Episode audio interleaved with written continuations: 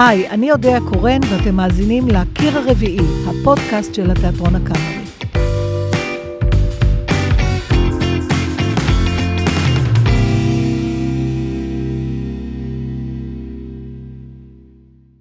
את הפעם הראשונה שראיתי את רמי ברוך על הבמה, אני זוכרת מצוין. זה היה בשנת 1984, אני הצעירה, בדיוק מסיימת את לימודי המשחק בבית צבי, ומגיעה כהרגלי, כמו בכל שנה, לפסטיבל עכו. ואני רואה את ההצגה ריקודו של ג'ינגס כהן, שני שחקנים, איציק סיידוף ורמי ברוך. אני זוכרת בבירור שכשחקנית צעירה, נפלתי ברצפה. נפעמתי מרמי. מהדיוק, מהעוצמה, מהכישרון שלו. היה ברור שזה שחקן שפה כדי להישאר. וצדקתי. מאז עברו שנים עד שנפגשנו על הבמה, הספקתי מאז להיות אחותו וגם אשתו, אולי אפילו אני אהיה אימא שלו פעם, אין לדעת, אנחנו, השחקנים, נחיה לנצח. רמי משחק בקאמרי מאז 1986, גילם עשרות דמויות, זכה בפרסים רבים, והיום הוא מגלם את ווילי לומן בהצגה מותו של סוכן, הוא משחק גם בהשכבה של חנוך לוין, בכימים אחדים, בווניה, בלילה בפריז, ואיך לא, אוצלי גוצלי, תפקיד שמלווה אותו כבר יותר מ-20 שנה. לפני יותר משנה, במסגרת פרויקט פולו ספוט של התיאטרון, עירד רובינשטיין, במאי הבית של התיאטרון, ישב איתו לראיון אישי על החיים על הבמה. היום נשמע את הסיפור של רמי ברוך. האזנה נעימה.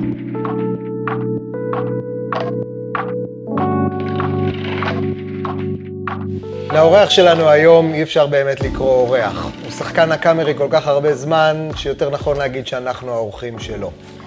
הדרך להיות אחד השחקנים העסוקים בישראל לא הייתה קלה. הוא נולד בלידת מלקחיים, הקריח בגיל 17, נזרק מבית צבי אחרי שלושה חודשים, אבל את האמביציה שלו להגיע לקדמת הבמה אי אפשר היה לעצור, ולמזלנו זו בימת התיאטרון הקאמרי.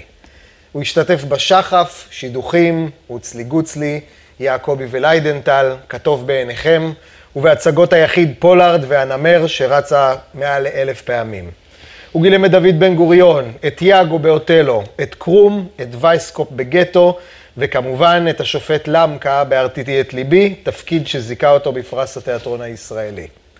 בטלוויזיה ובקולנוע, הקיץ של אביה, שירת הסירנה, קו 300, פצועים בראש, ג'ודה, רמזור, זהו זה, וכמובן התפקיד האלמותי של ענן בקשת וענן. שני פרסי התיאטרון הישראלי, הפרס הראשון בתיאטרונטו, ארבעה פרסים על שם אברהם בן יוסף, וטרי טרי קיבל על ההצגה השכבה את פרס השחקן המצטיין בטקס פרסי שמחי מגנוליה לבמה.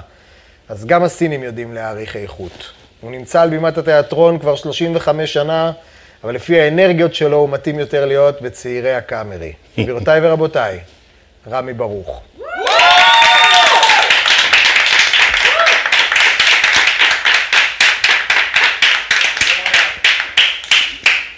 היה כדאי להיוולד. הוא יהיה.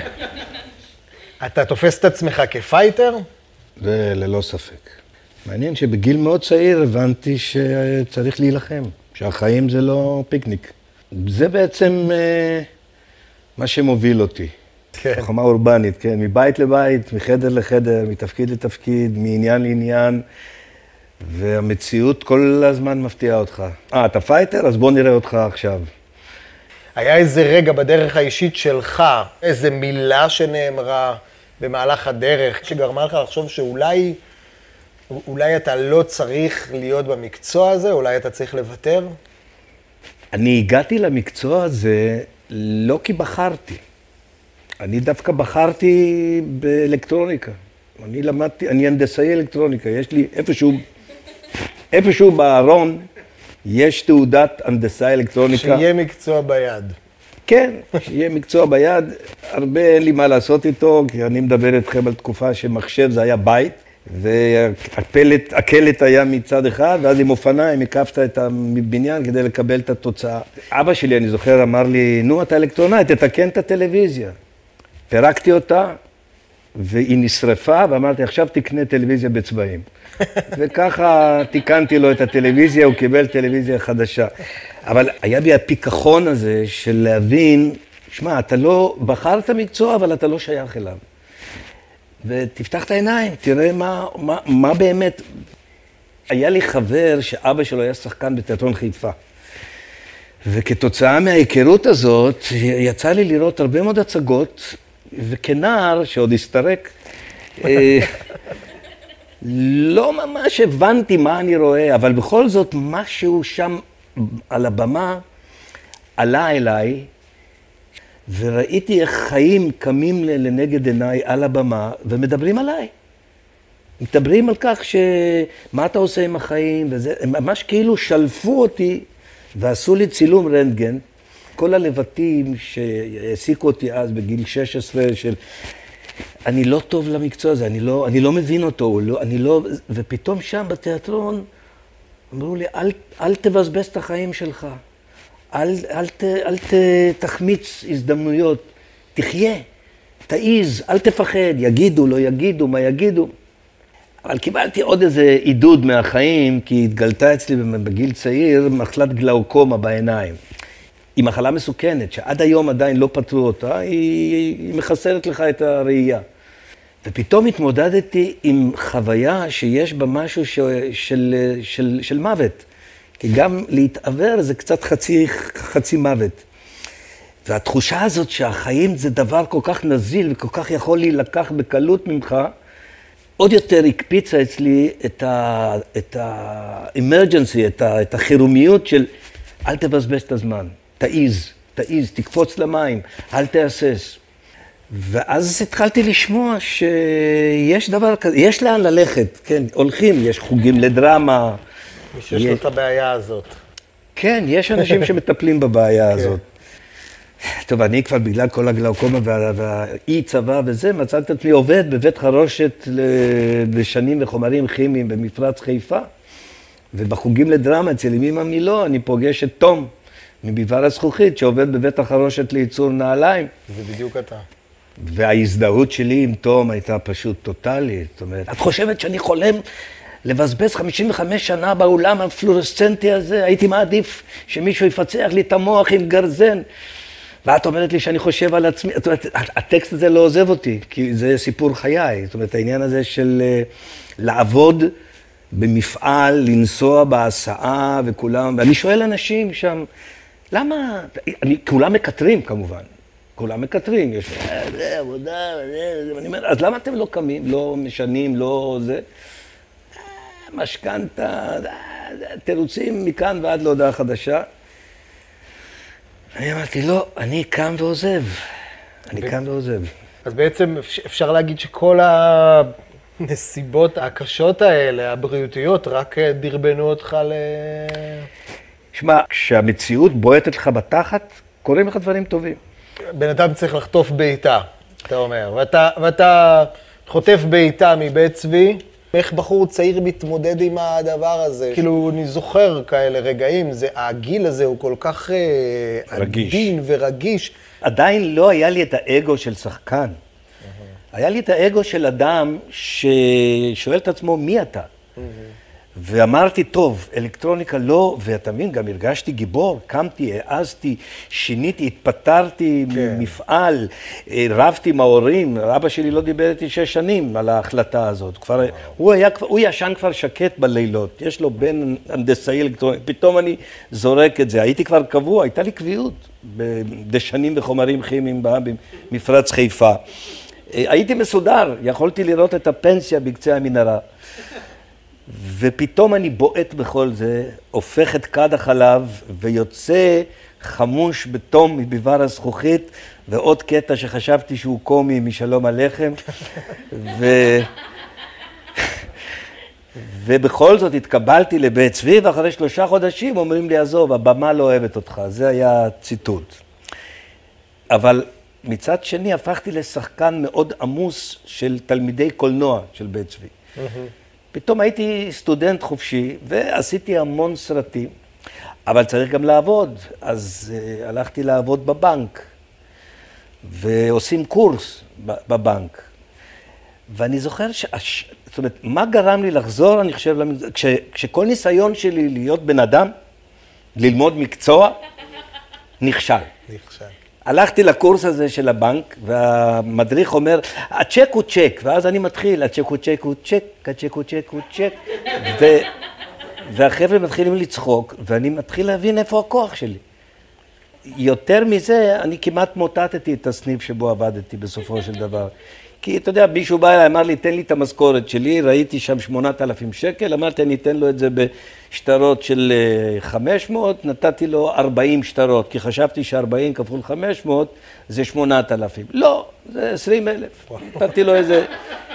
נתתי לו איזה 12 אלף עודף, עוד הלכתי אחר כך אה, עם אופניים לחפש אותו, איפה הוא גר, הוא התגרש, עליתי, ירדתי, זה, הגעתי אליו למוסך דן, ביקשתי ממנו את הכסף, למזלי הוא החזיר לי.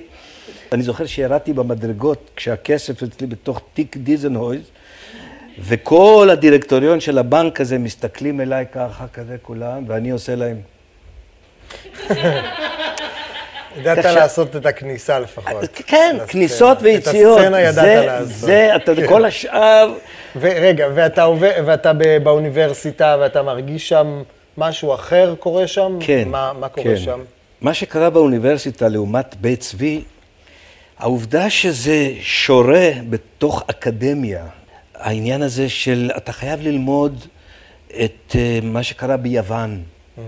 ואתה פתאום מבין שהתיאטרון לא התחיל ביום שאתה הגעת, אלא יש מסורת, אתה עוד חוליה בשרשרת ארוכה ארוכה של דברים שנעשו לפניך, וכנראה שזה ימשיך גם אחריך, ואתה בצניעות תוסיף את החלק שלך, ו, ואז, אתה יודע, אני פחדתי שיזהו אותי כליצן ואז אני זוכר שפניתי לתום לוי, מי שהיה אז אחד המורים באוניברסיטה, ואמרתי לו, תשמע, תח...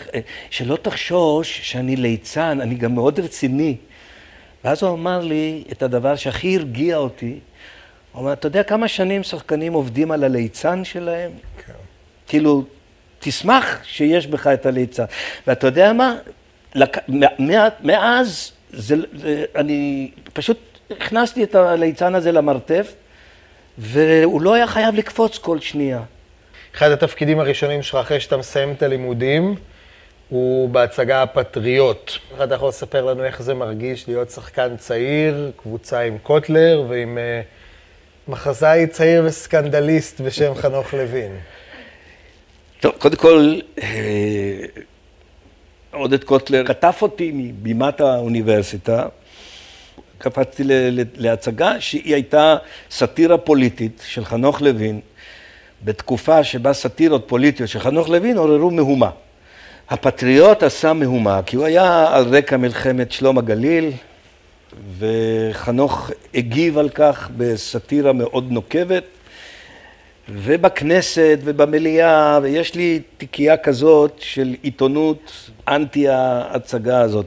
הצנזורה כולה, הייתה אז, היה אז מוסד צנזורה, פסלו את כל המחזה, לא שורה שתיים, שלוש, אלא את כל המחזה.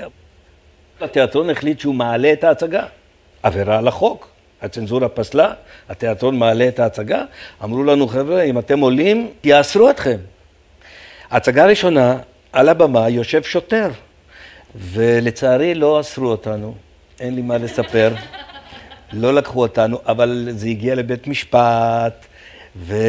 ואז אה, בסוף זה הסתיים בזה שפסלו שלוש שורות, שגם את זה קוטלר פתר בזה שהוא ישב באולם, וכל פעם כשהגענו לשורה כזאת, הוא היה צועק מהאולם, צנזורה! האור על הבמה היה כבה ונדלק עליו פנס, והוא היה קם ואומר, הצנזורה אסרה עלינו לומר את המשפט הבא. אז הוא היה קורא את המשפט שאסור היה לנו לומר אותו. ואתה היית בלא מעט הצגות אה, פוליטיות, הצגות עם אמירה. כן. אתה מאמין שתיאטרון יכול לחולל שינוי? לא. אבל אין ברירה, אלא להגיד. ומי שכותב כתיבה פוליטית, אה, כותב ואומר את שלו, וטוב שהוא אומר, ואני חושב שמשטר דמוקרטי, זה הכוח שלו. להתהדר במקום לכעוס וזה, להגיד, כל אחד אומר את שלו. זה סוג של אחריות אומנותית, לומר דעה, אם יש לך. יצא לך מאז לעבוד עם חנוך לוין עוד די הרבה פעמים. למען האמת, אבל- הופעתי בהרבה מחזות של חנוך אבל לוין, איתו אבל איתו עצמו- עצמו, בעצם באופן מלא, כאילו כבמאי מההתחלה ועד הסוף, פעם אחת בלבד, אה, כן. בזונה מאוהיו. אז בואו נראה קטע מזה. אכזבה גדולה, מה? אני לא אלוהים. לא. לא אלוהים. למה, אבא? למה? למה אתה לא אלוהים? אני כל כך שמחתי עליך. אני נתתי בך את, את כל האמון שבעולם, ואני בניתי על היכולת הלא מוגבלת שלך. למה יש לך יכולת מוגבלת, אבא? למה אתה כזה קטן וחלש כל כך? למה אתה לא אלוהים? איפה הם הכוחות האינסופיים, הבלתי מנוצחים של אבי? אתה חייב לי את אבי מאז, אבי הגדול, הכל יכול, אבי מפעם. אתה מחפש את אביך הגדול? האלוהי? גם אני מחפש את התינוק שלי מפעם. איפה הוא התינוק שלי, שהיה משעין את ראשו על כתפי ונרדם? סומך עליי בעיניים עצומות כמו על אלוהים.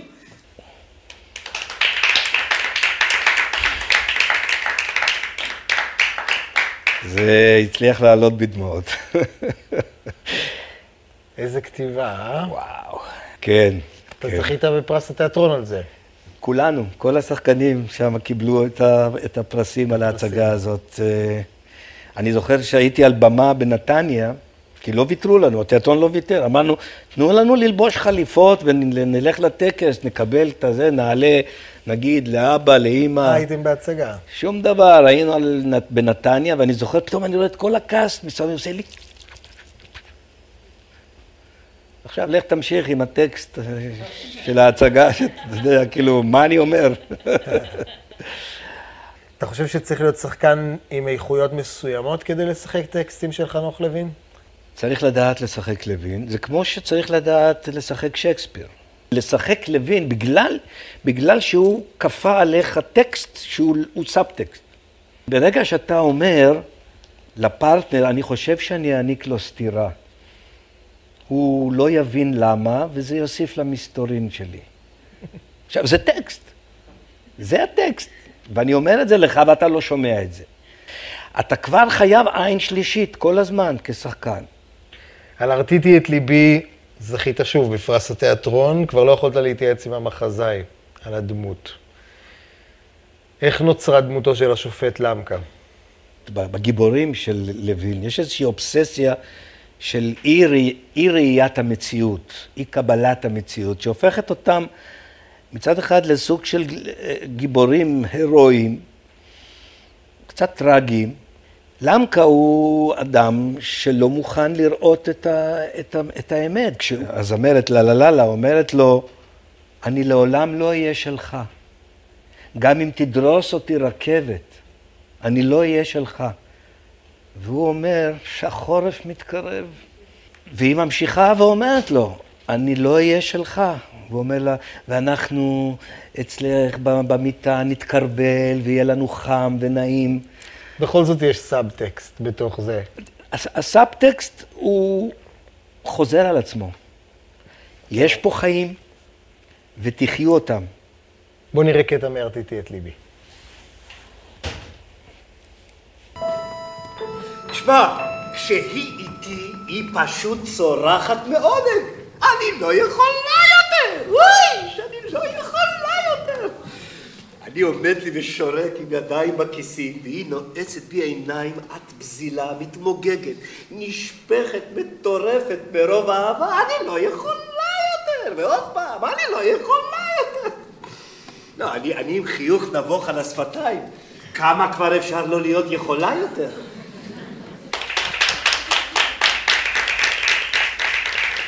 מה חשוב לך בבימאי? לראות שיש לו איזשהו עמוד שדרה שהולך לאנשהו, וכתוצאה מזה הוא מאוד חופשי לחקור ביחד עם השותפים. הוא חמוש בהצעות וברעיונות. זה לא מפחיד אותו לשמוע את א' ואת ב' ואת ג' ו, ו, ומתוך כל זה לגזור את השמלה שהלהקה תופרת. ומעל מעל כל זה חוש הומור. זה מאוד עוזר. יש איזה תהליך שהוא מבחינתך בלתי נשכח, שבתוך התהליך הרגשת איזושהי צמיחה, גילויים, ומה גרם לזה? כמובן שהעבודה הזאת על הרטיתי את ליבי, וכמובן העבודה לזונה מאוהיו. המפגש עם חנוך היה בהחלט אה, תהליך. היה בו, היו בו הרבה מאוד דברים, חזקים מאוד. החל מהדרך שבה בכלל נבחרתי להצגה, כי אני נלחמתי על התפקיד הזה.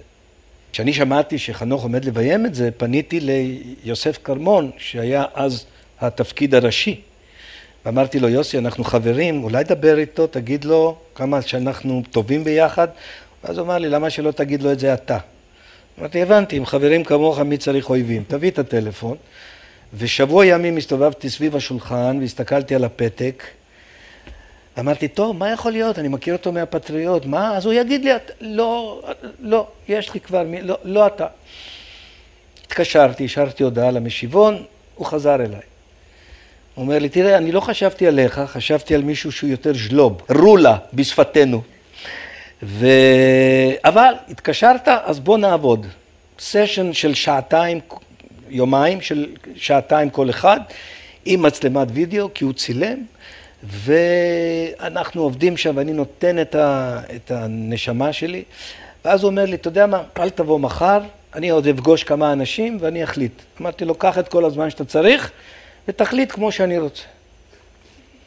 למחרת הוא התקשר הביתה, אני לא הייתי בבית, אז אסתי אשתי מתקשרת אליו, ואומרת, תשמע, חנוך התקשר ואמר, אני לא מבינה, אבל הוא אמר אה, שהוא החליט כמו שאתה רוצה. ככה התקבלתי לזונה מואייר. באתי ביום הראשון, זה ישר למחסן בגדים, והוא מתחיל להלביש אותי ולהשמין אותי, ושם לי מגבת על הפרצוף. אמרתי לו, חנוך, אתה משאיר לי גם משהו לשחק? זה התחיל ככה, ואחר כך התובענות, התובענות שהייתה בו מהרגע הראשון, התחלנו חזרות, זאת אומרת, קודם כל מי שהגיע ב-10.0001 על פי שעון אטומי, הוא אמר לו, היום לא נזדקק לשירותיך. זאת אומרת, מבחינתו, איחרת. אמרתי, וואה. טוב, רבע לעשר אני מגיע. בעשר וחמישה הייתי כבר לבוש גם. הוא אומר לי, לא, לא, בעשר מתחילים. אמרתי, וואה. תשע וחצי, רבע לעשר הייתי מוכן, הוא אומר לי, טוב, אתה מוכן, אז בוא נתחיל. ובשתיים מסתיימת החזרה, בשתיים וחצי טלפון. רמי, חנוך, אפשר לדבר? כן. תשמע, אנחנו ניסינו היום משהו, אני, רוצה לנסות משהו אחר מחר. לו, אין בעיה. היית צריך להיות פתוח לחלוטין, לזרוק כל מה שסוכם עד עכשיו, ולזרום ללכת הלאה. עכשיו, קרה משהו שם בהצגה הזאת, שבין השאר, שחקן שלו, שלו, יש יותר שחקן שלו כמו, כמו יוסף כרמון, שכשאומרים השלישייה של חנוך לוין, אומרים קורמן, זעריר החריפאי ואלברט כהן, והוא אומר לו, יוסי, זה לא הולך. ויוסי קם ועוזב. זו חוויה שאני לא אשכח כל ימיי. זאת אומרת, לראות שחקן של חנוך, שחנוך נפרד ממנו, ומביא מחליף, וככה ראינו את גבי אמרני.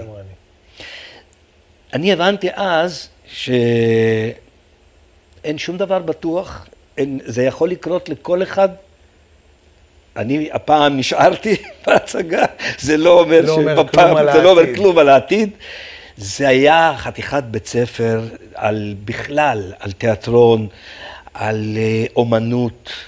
אה, אפרופו יחסים עם החזאי, יצא לך לתת ציון למחזאי יהודי מתחיל בשם ארתור מילר. היה כזה דבר. אוקיי. ביים אותנו במאי אנגלי, דיוויד טאקר, שהוא פשוט מאוהב בחומרים של ארתור מילר.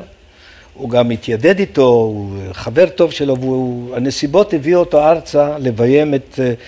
broken glass, או בעברית זה תורגם לזכוכית אה, שבורה. וכשסיימנו את החזרות, פתאום מצלצל הטלפון, ודייוויד טאקר עונה לטלפון, ואז הוא אומר לי, רמי, יש לך שיחה. ואני מרים את הטלפון, אני שומע, הלו, זה ארתו מילר. ארתו מילר, you know you should write, you're very good. ואתה יודע מה הוא שאל אותי? עכשיו, זו הצגה שעוסקת בדברים מאוד קשים. הוא שואל אותי, הקהל צחק הערב? כאילו הוא אומר, לדרמה אני כבר דאגתי. כן, כן. אתם אל תרצחו לי האם את הדרמה. אתם, בדיוק, האם אתם הצלחתם להביא את הקומדיה? תטפלו גם בקומדיה. יפה. אני לא אשאל אותך אם קיבלת ביקורת רעה, כי בן אדם בקילומטראז' שלך אין, אה, אין סיכוי, סיכוי שלא להינצל מציפורניו של המבקר, אבל יש לך פחד מביקורת רעה? היום לא. זה אחרת כשאתה צעיר, זה אחרת כש... גם כשמאייתים את שמך, לא נכון, כן? יותר ר- גרוע. רפי ברוך. יותר גרוע אפילו, לא? כשהנדלזלץ כתב בזמנו רפי ברוך, כעסתי יותר על זה, לא על הביקורת. כן. אחר כך, אתה, אתה פתאום מתחיל להבין שגם הכותב הוא בן אדם. זה לא תורת אלוהים חיים. ובכלל, בתורת האהבה, יש מי שיאהב אותך ויש מי שלא יאהב אותך. אתה מתחיל להבין שאי אפשר שכולם יאהבו אותך. ואז באה ההקלה. במי אתה מקנא? אני מקנא באנשים שיכולים לכתוב, לעלות לבמה, לשחק את זה, ואחר כך ללכת לאיזה מועדון בדרום העיר ולתופף, או לנגן על אה, סקסופון, להיות מג, רב מג. אני כל הזמן חולם על אה, סצנה בתיאטרון שבה אני עומד ומנגן על סקסופון לידה. מה התכונה הכי חשובה לשחקן? להיות חופשי, כדי שהנגינה שלך, הפריטה שלך, על הפסנתר הפרטי שלך, היא תהיה הכי עמוקה, הכי משמעותית, שתצליח להפיק מתוכך את הצלילים הכי עמוקים. ציטוט שלך: היו לי תקופות ששברתי גם רי- ריהוט בתיאטרון. לא הכיתי אנשים, אבל שברתי חפצים. הייתי אדם בעל דם חם. מה מוציא אותך מדעתך? אני מסתכל סביבי ואני רואה כל כך הרבה תופעות מכוערות שהולכות ומתרבות ומוציאות אותי מדעתי. אטימות, התאבנות, תקיעות, רכושנות, גסות רוח, בגדול, היא זו שמוציאה אותי מדעתי. יש רגעים שבהם המקצוע שלנו מתנגש עם החיים. אני הייתי עד לרגע כזה אצלך. היינו בחזרות לאוטלו, והיינו שבועיים לפני העלייה. אמך, ידענו שהיא על ערש דווי, וכולנו ידענו את זה, ואז אתה קיבלת את הטלפון, וכל החדר, כאילו, יצאת החוצה, וכל החדר הסתכל עליך, כולנו, כולנו ידענו, כולנו ידענו. אתה חזרת פנימה, אתה אמרת, טוב, אז היא נפטרה. אני לא יודע מה אני אמור להרגיש עכשיו. בואו נמשיך לעבוד.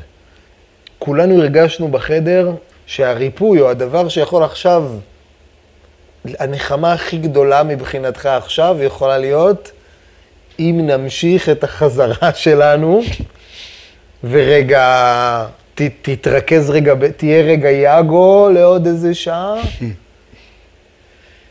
תראה, אה, מותם של הוריי היה כרוך ומגולל בסיפורי התיאטרון שלי לחלוטין.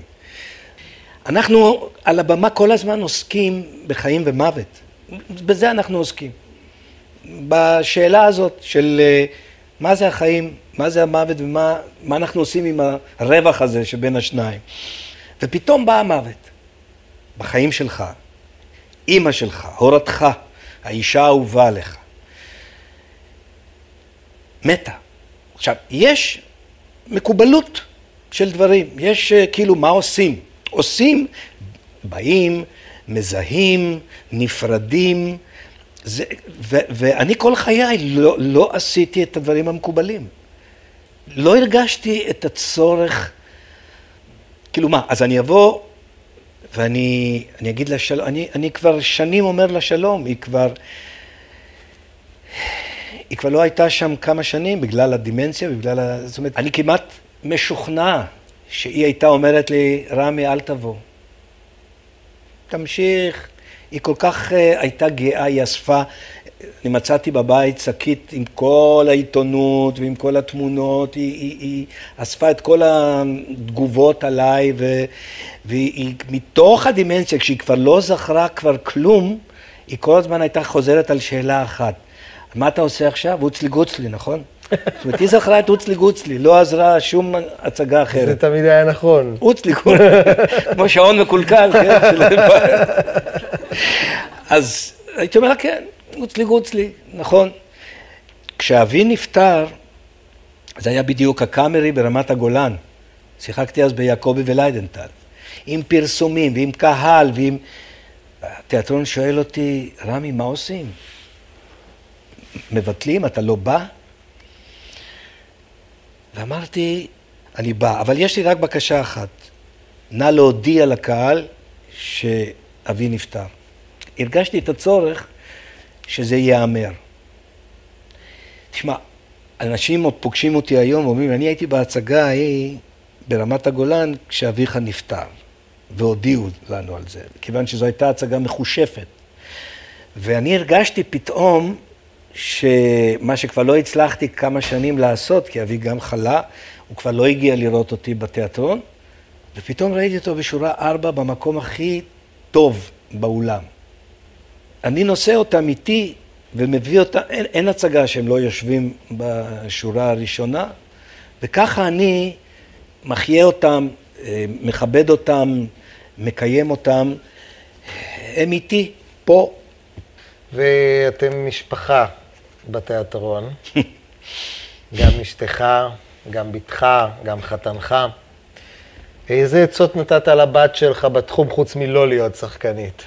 תראה, קודם כל, כשלי הייתה שליטה על העניין, לא רשמתי אותה לא לתלמה ילין ולא לבתי ספר לאומנות.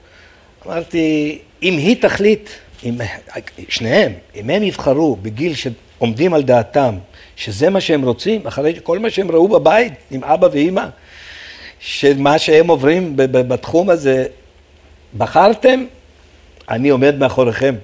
אז בוא נראה אותך עומד מאחוריה. עשינו לך הפתעה קטנה, הבאנו לך פה את הדר. אני לא מאמין. שתעשה איתך קטע מתוך הפטריוט. חנוך לוין. ג'יזוס קרייסט. מה את מדברת? תגידי, מה יהיה הסוף עם כל ההפתעות שאת עושה לי? הרי אפשר למות מזה בסוף. טוב, אז אתם מוכנים לעשות קצת תיאטרון? אוקיי. אתה השר. אני יודע. אוקיי. אני... אה, אתה נכנס לזה, זהו. מה שנקרא לא- באפס אקטיבי.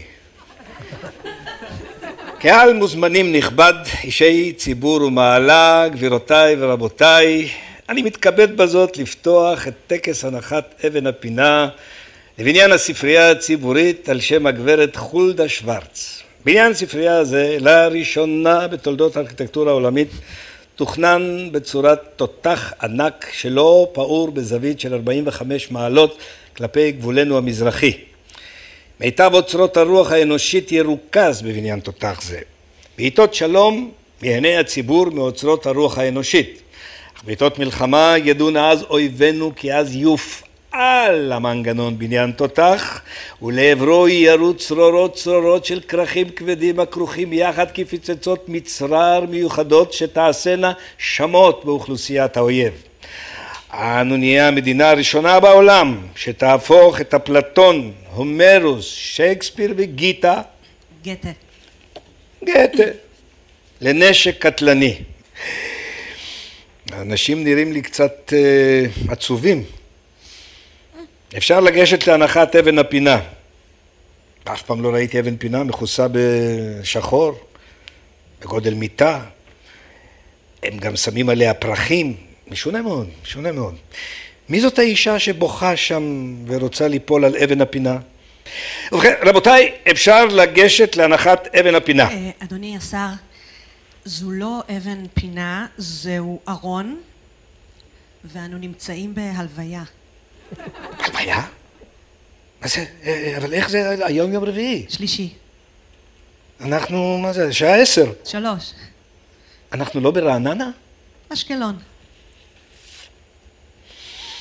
כפי שאמרתי, אחים לאבל, יהיה ארון זה לאבן פינה בליבנו, כי בלב שבור ובדמעות מורתחות אנו מורידים לבור ארון זה, בו טמון יקירנו, מורידים אותו לעולם שכולו טוב. אד, אדוני, אדוני השר, כן, המנוח היה ערבי. כן, עולם שכולו טוב, טוב מאוד יהיה לו שם. כן, ככה, ככה, תוריד, זה טוב, זה, זה, זה, זה לא מילה. תורידו, תורידו, עמוק, עמוק. אדוני השר, אדוני השר, הוא היה ערבי ישראלי, דרוזי, ונפל אה, בצבא שלנו. עמוק, עמוק בתוך ליבנו שוכן. לא כל כך עמוק, תרימו, קצת אוויר. כך, בדמעות מורתחות, אנו מורידים לבור ארון זה, בו טמון יקירנו, נפרדים מפטריוט נלהב, שהגן כאריה. אדוני השר, כן? אדוני השר, אה, הוא היה שמאלני בדעותיו, התנגד למלחמה. כאריה, כאותו אריה שדוד הנער כרת את ראשו במחי חרב והשליך את נבלתו. לאן אתם מעלים אותו? מה זה כאן קבורה או טקס הכתרה? תורידו, תורידו, תורידו. אה, נו, וכך הוא מת, כמו שאומרים, על צד שמאל. אה, אה, אדוני השר, השמאלני הוא הקברן, לא זה שבארון. צד שמאל, כלומר החזית המערבית הקשה והעקובה מדם. נו, תרימו, תרימו. לאן אתם מורידים אותו? מה זה כאן קידוח נפט? עוד יצא לנו מאוסטרליה. תרימו, תרימו. ובכן, אה, הלכת מאיתנו כשתמונתך העזה, אמונתך, אמונתך העזה באסלאם לא מפריעה לך, אה, אדוני השר, אה, אומרים שהתגייר. אמונתך האקדמאית העזה שהאסלאם הוא כוח עולה במזרח התיכון הדריכה אותך, אבל- אבל הרבנות לא לא הכירה בגיור. הדריכה אותך להתאסלם בעצמך. וכך נושא דת מוחמד התהלכת בינינו כשפניך הצוחקים שירתו אותנו רק אתמול כמלצר במסעדה אה, אדוני השר, לא, לא אתמול, אה, הוא לחם אצל בר כוכבא, ועכשיו קוברים אותו. כאילו רק אתמול למרות שחלפו אלפיים שנה אלפיים שנה חלפו כיום אחד לכן החלטנו לעשות חסד אחרון לעצמותיך אה, אדוני השר, הוברר סופית מהבדיקה הפתולוגית, אלה לא עצמות אדם, אלה עצמות גמל.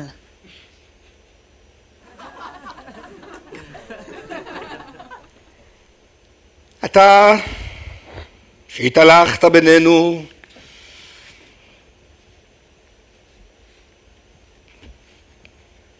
כמו גמל במדבר החיים מסתפק, במ- בעצם למה כמו? גמל ממש.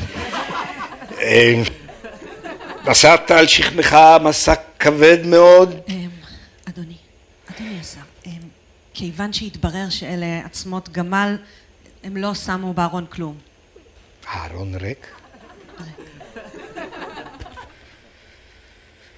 כפי שהתרוקן הלב, התרוקן גם הארון. אז למה האישה בוכה שם ליד הארון? לקחו לה את הארון מהמטבח והיא רוצה אותו בחזרה. התרוקן גבירותיי ורבותיי, המטבח, אני חייב לשירותים.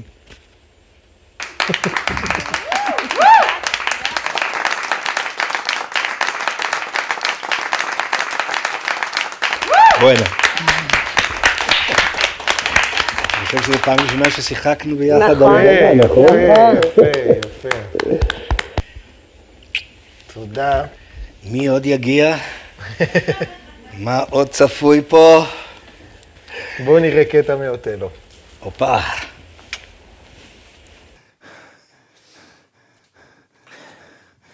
שכבנו. קסיו ואני לפני זמן מה. לישון. יש אנשים עם נפש רשלנית שאת ענייניהם ממלמלים מתוך שינה. כזה הוא קסיו, שפלט לו דזדמונה מתוקה, שניזהר, שתישמר בסוד האהבה. ואז תפס מעך לי את היד. קרה יפה שלי, יפה שלי. אז נשק אותי כל כך חזק, כאילו הוא תולש את הנשיקות משורשים שעל שפתיי גדלים. והזק, לאן הגורל של השחור הזה נתן אותך? בן מוות! לא, אבל זה רק חלום. זה, זה כבר שלך. כן, ושלך. אבל אתה רואה, גם אתה חשבת אחרת. ליהקת אותי, אני לא בגיל, היו לך עניינים. אתה מבין? זה, זה מסוג הדברים שאני אוהב בתיאטרון. אני אוהב את הלחשוב אחרת, את הלהביא את הלא מקובל. ופתאום, אתה יודע, פתאום אני כאילו אומר, זה לא ייתכן ששחקן צעיר ישחק את, אה, את יאגו. נכון, זה פתאום נראה זה, כמו זה איזה... נראה כל כך נכון, כל כך אה, ברור. אני כבמאי אה, אה, חרד לראות הצגה שלי, הצגה אה, ש, שרצה למעלה ממאה פעם, גם בזה יש פחד בהצלחה. הפחד הוא שחיקה. זאת אומרת, אני חרד לראות איך נשחקה התפאורה, נשחקו השחקנים, ואותלו נשמרת פיקס. אני יכול לבוא אחרי מאה הצגות להציץ והכל נשמר פיקס, מבחינה, גם מבחינת השחקנים, הכל, איך אתם שומרים על ההצגה? זה סוג של החלטות שאתה מקבל אותן, אני קיבלתי אותן כ... כ... הסתכלתי סביבי וראיתי לאורך השנים שחקנים שנשחקים, שחקנים שכבר עולים לבמה וככה או שעושים טובה או משחקים אחורה, לאחורי הקלעים ולא אל הקהל. להצחיק אלא. את החבר'ה וקטעים וזה, ו... ו... ובחרתי. אני בחרתי לא, לא ללכת לכיוון. זה סוג של מחויבות שלי עם הקהל, עם ה... אתה יודע, הוא קנה כרטיס, מבחינתי זה חוזה שאני חתום עליו. אני חתום פה והוא מצד זה ומצד... בין לבין נחתם שאני קניתי כרטיס ואתה נותן לי הצגה הנשמה, כאילו... את הנשמה. את הנשמה, כאילו זה פעם ראשונה. שחוק, לא שחוק, בעיות עם האישה, לא מעניין אותי. כן. מה חשוב לך בפרטנר? יש כימיות שנוצרות, יש, אה, יש דברים שלפעמים זה קורה. היה לי את זה עם גדי יגיל, עם גבי אמרני, עם ג'יטה מונטה. אתה יודע, יש, יוסי גראבר. יש אה, שחקנים שהם קוראים אותך, הם יודעים אם אתה פתאום היום רוצה לפתוח פאוזה יותר ארוכה, הוא לא יחשוב שזה blackout או שסיימת, הוא יודע שאתה, שאתה מותח קצת, הוא יחכה. זה הקשבה, זה סוג של מעשה אהבה שכשמרגישים אחד את השני והסקס הוא נפלא, זה אותו הדבר. אה, אנחנו ניקח פה כמה שאלות מהקהל. אה, שלום, שמי דור שחם. איך אתה בונה דמות? האם אתה מתייחס אליה כמישהו אחר לחלוטין ממך? או האם אתה מבסס אותה על עצמך ועל ניסיון החיים שלך? הרי אתה לא יאגו, אתה לא וייסקופ? איך אתה מתחבר לדמויות שונות ממך לחלוטין? אני לעולם, לעולם אחפש את הדמות בתוכי. אני חושב, אני ככה מאמין, שבאותנטיות הזאת אתה תצבע את כל אותם נתונים שאתה למד עליהם מתוך קריאת המחזה. אה, יאגו הוא נבל, הוא אה, עושה דברים איומים, הוא רוצח. לפעמים אנחנו נאלצים אה, לשחק רוצחים, כן? אנחנו לא רוצחים ביום-יום שלנו, למזלנו. מאיפה, מאיפה תביא אותו אם לא תגרד את המקומות האלה בתוכך, שבו אתה אומר, הייתי הורג אותו, אבל כשאנחנו אומרים הייתי הורג אותו ביום-יום, אנחנו יודעים שזה אמירה בלבד. כשחקן, אני צריך ללכת עוד יותר, צעד נוסף אל ה... איפה הנקודה שבה אני הייתי עושה משהו כזה, ושם עוצר, כמובן. עכשיו, אנחנו עוסקים בתורת האשליה, כן? קצת כמו קוסמים. אנחנו צריכים לייצר את האמינות שבה הקהל לא מתעכב על זה שאה, הוא לא רוצח, אלא אנחנו מאמינים לזה. עוד שאלה? אה, היי, אני טל. אה, רציתי לדעת אם יש איזושהי דמות שלא יצא לך לגלם, אה, אבל היית רוצה. כן, והבמה יושב פה באולם, והוא יודע, ובסוף לא תהיה לו ברירה. אנחנו נעשה את זה ביחד ובהצלחה. רוי כהן במלאכים באמריקה. אה, יש לי איזה חשבון לא סגור עם ההצגה הזאת, כי אני בזמנו הייתי כבר בחזרות על ההפקה הראשונה שעלתה בארץ. אה, התקבלתי לסרט של ספילברג, רשימת שינדלר. ונאלצתי להיפרד מהדמות לאחר חודש של חזרות. וחודש לפני היציאה לשחק בסרט נפצעתי בתאונת דרכים ולכן לא גילמתי את הדמות הזאת וזכה בה אה, מרק איווניר שפצח בקריירה הוליוודית, שיהיה לו לבריאות.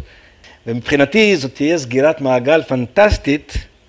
כשאני אגלם את רוי כהן אז אה, מר קמחי הכל מוקלט ואנחנו נסיים עם השאלון של ברנר פיבו. מה המילה האהובה עליך ביותר? אירוטיקה. מה המילה שהכי פחות אהובה עליך? הנידון. מה מדליק אותך? בישול. מה דוחה אותך? גסות רוח, כבר אמרתי את זה. אמרת, נכון. איזה קול או רעש אתה אוהב? כשבאינטרקום אני שומע רחש של אולם שהולך ומתמלא בקהל, זה כמו ים, זה, זה צליל מרגש. איזה קול או רעש אתה שונא? ראיון של מירי רגב. מהי הקללה האהובה עליך ביותר? pizda mă-tii, זה לקחתי מהרומנית של הוריי. באיזה מקצוע מלבד המקצוע שלך היית מעוניין להתנסות? טייס קרב. ובאיזה מקצוע לא היית מעוניין להתנסות? פרוקטולוג. ובצדק. אם קיים גן עדן, מה היית רוצה לשמוע את אלוהים אומר לך כשתגיע בשעריו? סגור היום, ונא לא לבוא בלי תיאום מראש. רמי ברוך, תודה רבה, היה מרתק. תודה רבה.